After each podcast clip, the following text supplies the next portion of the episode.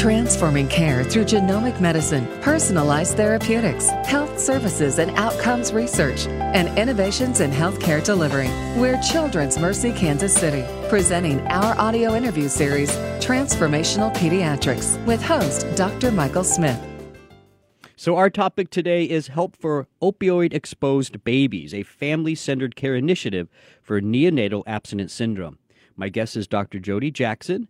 Dr. Jackson is the medical director of the NICU at Shawnee Mission Medical Center in partnership with Children Mercy. Dr. Jackson, welcome to the show. Thank you. So, how often are you treating the neonatal abstinence syndrome?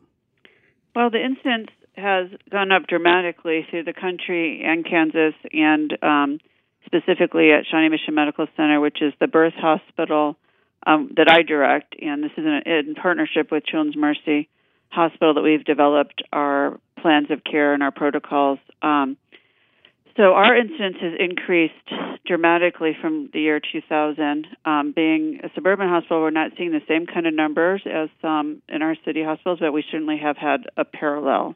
Um, throughout Kansas, the numbers I have the numbers throughout Kansas have increased um, 900% from 200 to 214. Um, wow. At Shawnee Mission Medical Center, we've probably we've mirrored that, but probably not to the same degree. All right. So tell us about the current protocol then for assessing NAS in an at-risk infant. So, um, what initially when we looked at the problem of NAS, we noticed an increase, and we realized that we needed to standardize care. And we initially thought we could just standardize how we treated babies medically. And when we got into the literature, what we found was that there was so much more than the medical treatment of this problem. Um, that medical treatment is an issue, but it's the last issue. And there's a lot of things that can be done before. And as we dug deeper, we found more and more about what needed to be done. So, really, to start with, women who are using medications that could affect their baby and cause their baby to have symptoms of withdrawal, um, they we need to talk to them. We need to let them know this could affect your baby, and we need to talk about how their dosing of these medications could be adjusted so that their baby would be less affected. And when we talk about women taking medications, it could be prescription medications. They could be in a program um, because they'd been abusing before, or they could be actually just being given prescription medications for a specific kind of pain or a chronic pain.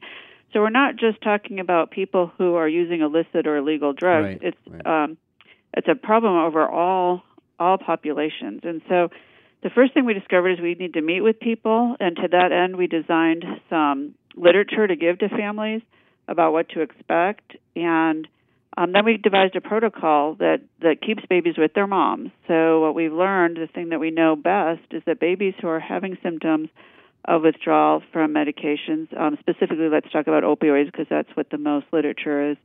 Um, families can provide a lot of care that would avoid needing medical treatment. So we call it comfort cares, and we have specific ones for specific problems. But what it entails is keeping the baby with the family, specifically the mother, as much as possible, and avoiding removing them for scoring or testing or anything else that we used to do before we realized this issue. Hmm. Um, so those two things are kind of the most family um, oriented. And what we do is we enlist the families in helping us to delineate how much problems we're seeing. So it really is a family issue, and um, we can't really treat the patient, the baby in isolation from the family. So that's interesting, though. But when, when you look back in, because I, I, know there's different um, assessments that are used. I, I, think, for instance, there's um, uh, the the is it the Finnegan scale? I think um, are those are those not initially used? Then is there no scoring that happens so we, um, in an yeah, at-risk well, infant, or, or or does that come into play? So we do use scoring, and there is no great scoring method. We use a modified Finnegan scale right now, but there's a lot of research going on about different scales that will will be testing out in our institution. But what we do is we identify babies who are at risk and we educate the families about the scoring system before they have their baby, preferably way before, in a setting that's low stress, and educate about things that we'll be looking for in a non judgmental way partnering with the families to help us look for things and to help them understand what we do for certain things. So what we find with the scoring system is that it can indicate if a baby's having problems at certain levels and um, and things that can help. So if a baby is um, tremorous or shaky, sometimes holding skin to skin makes that better. Um, if a baby's hungry, frequent feedings is going to make that better. Um, so definitely kind of dark light lit rooms with low stimulation, TVs low, those kinds of things. And so, yes, we do start scoring within four hours any baby we identify at risk. And what we find is with our comfort care measures, we can keep the scores low the majority of the time. And we've been able to decrease our admit rate for treatment considerably. And we've also yeah. been able to decrease our treatment rate. So, um, looking at those numbers, um, probably around less than 20% at this point are we admitting, and even less than that are we treating. Whereas when we started our project, it was close to 100%. Okay. So, what it sounds like there's no standard really um, uh, scoring protocol, then it looks like there's different ideas out there. Uh, when it comes to the practitioner, the uh, who's who's going to or the nurse who's going to be doing a lot of that scoring, how comfortable are they doing that? Well, that's an excellent question, and I guess I'd like to correct you in saying there the standard that's used right now is the modified Finnegan. That's what the standard okay. is. Now we're all unhappy with that, so everybody who's doing work in this area are working to develop better ones. And just because of what you just said, it's a nebulous scale. Um, there are questions about when do we score, or when the, when they're being what we what we've teach, taught is when they're being held and quiet alert and with the, in the mom's arms. But I think old thoughts were um, the baby had to re- be removed from the family to be scored, which would give you give one an artificially elevated score. For our program, we've done extensive training in the Finnegan test tra- um, scoring with simulations and second score validation and competencies. And really, that's what it takes with the scoring system a lot of work to standardize it to make sure everybody is scoring the same thing. And then we also involve the family at, in the scoring so that they can also be a part of that. But because it is complicated, um, it takes a lot of training, and it isn't really straightforward. Not just mm-hmm. the numbers that are assigned, but when and how to do the, the assessment.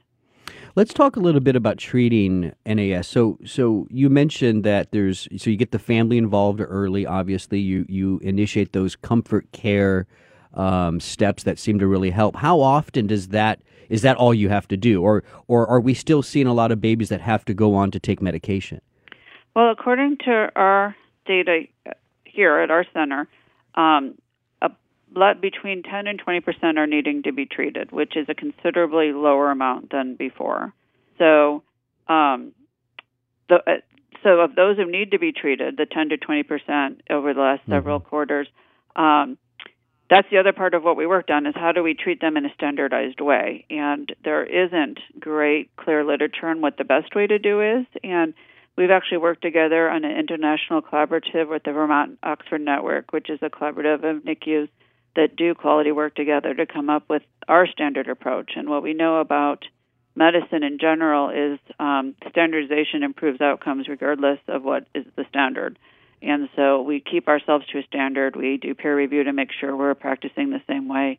And we have a very clear weaning schedule to start medication and wean off in a prescribed way. Um, going back to what you mentioned, you're really educating um, the the woman, the the family about that their their infant might be at risk because of some prescription or whatever's going on in the mom's life. Um, you mentioned some literature that that goes out.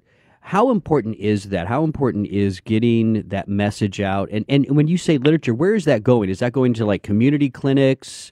So, um, how exactly is that being distributed? So We've made our own booklets um, addressing our families, and we've shared that regionally and statewide, actually. So other centers are using it. Um, and I think it's one of the most important things we do because they're nice, um, well written, reviewed booklets answering questions. Um, and they help families realize that they're not the only one going through this. If we have a program with fancy booklets and um, we put a lot of thought into our booklets that have been actually reviewed by families and by caregivers. It becomes apparent that this is this is a program in our hospital and that other people have the same problem. So what I've experienced from families is that this is maybe the biggest impact when they come in and realize there's nothing to be ashamed of, that we're not judging, that we're trying to support them, and this is these are all the things we've done to support. Um, we get a lot more uh, buy-in and we get a lot more mm-hmm. collaboration mm-hmm. with the families, which is essential because this is, this is their child that they're going to have to care for, and we are just here really to educate and get them through the immediate right. postnatal period. And having so, that partnership with the family makes a lot a big mm. difference. So, so like in summary, then, Dr. Jackson, what what would you like people and practitioners to know about neonatal abstinence syndrome? Well, I, one of the biggest things I'd like people to know about and think about is something we haven't mentioned. So it's not a summary; it's a new point. but we really, um, we really need to work as a community to have programs for women who um, are finding that they've become dependent on narcotics and how to support them before, during, and after they give birth. And um, there's we we've learned a lot in the last ten years about what goes on, and um, if women are supported appropriately, medically and psychologically, they can um, minimize their narcotic use and, and function well, and and just have a, a great experience with their baby. Um, as a society or as a community, um, really across the country, we don't have great programs for women um, before, during, and after pregnancy who are using narcotics. And so, one of the things that I've, I like to call to action or have people think about is how can we do better with that? So, what we can do at the healthcare level, I believe we've done an excellent job at our center level doing what we can within the walls of our institution and even going a little bit out by bringing women in ahead of time and helping them um, with the work of social workers and other caregivers to find programs of support before they come in. Um, to me, that that's the most important part of the whole story is supporting women and families right. throughout the period, especially after having the baby and especially after going home, supporting families um, to keep them well and healthy and, and to keep them able to continue to provide the kind of cares their babies need. Well, Dr. Jackson, I think that was a great summary, actually, and I want to thank you for the work that you're doing. And of course, thank you for coming on the show today. You're listening to Transformational Pediatrics with Children's Mercy Kansas City. For more information, you can go to childrensmercy.org. That's childrensmercy.org. I'm Dr. Mike Smith. Thanks for listening.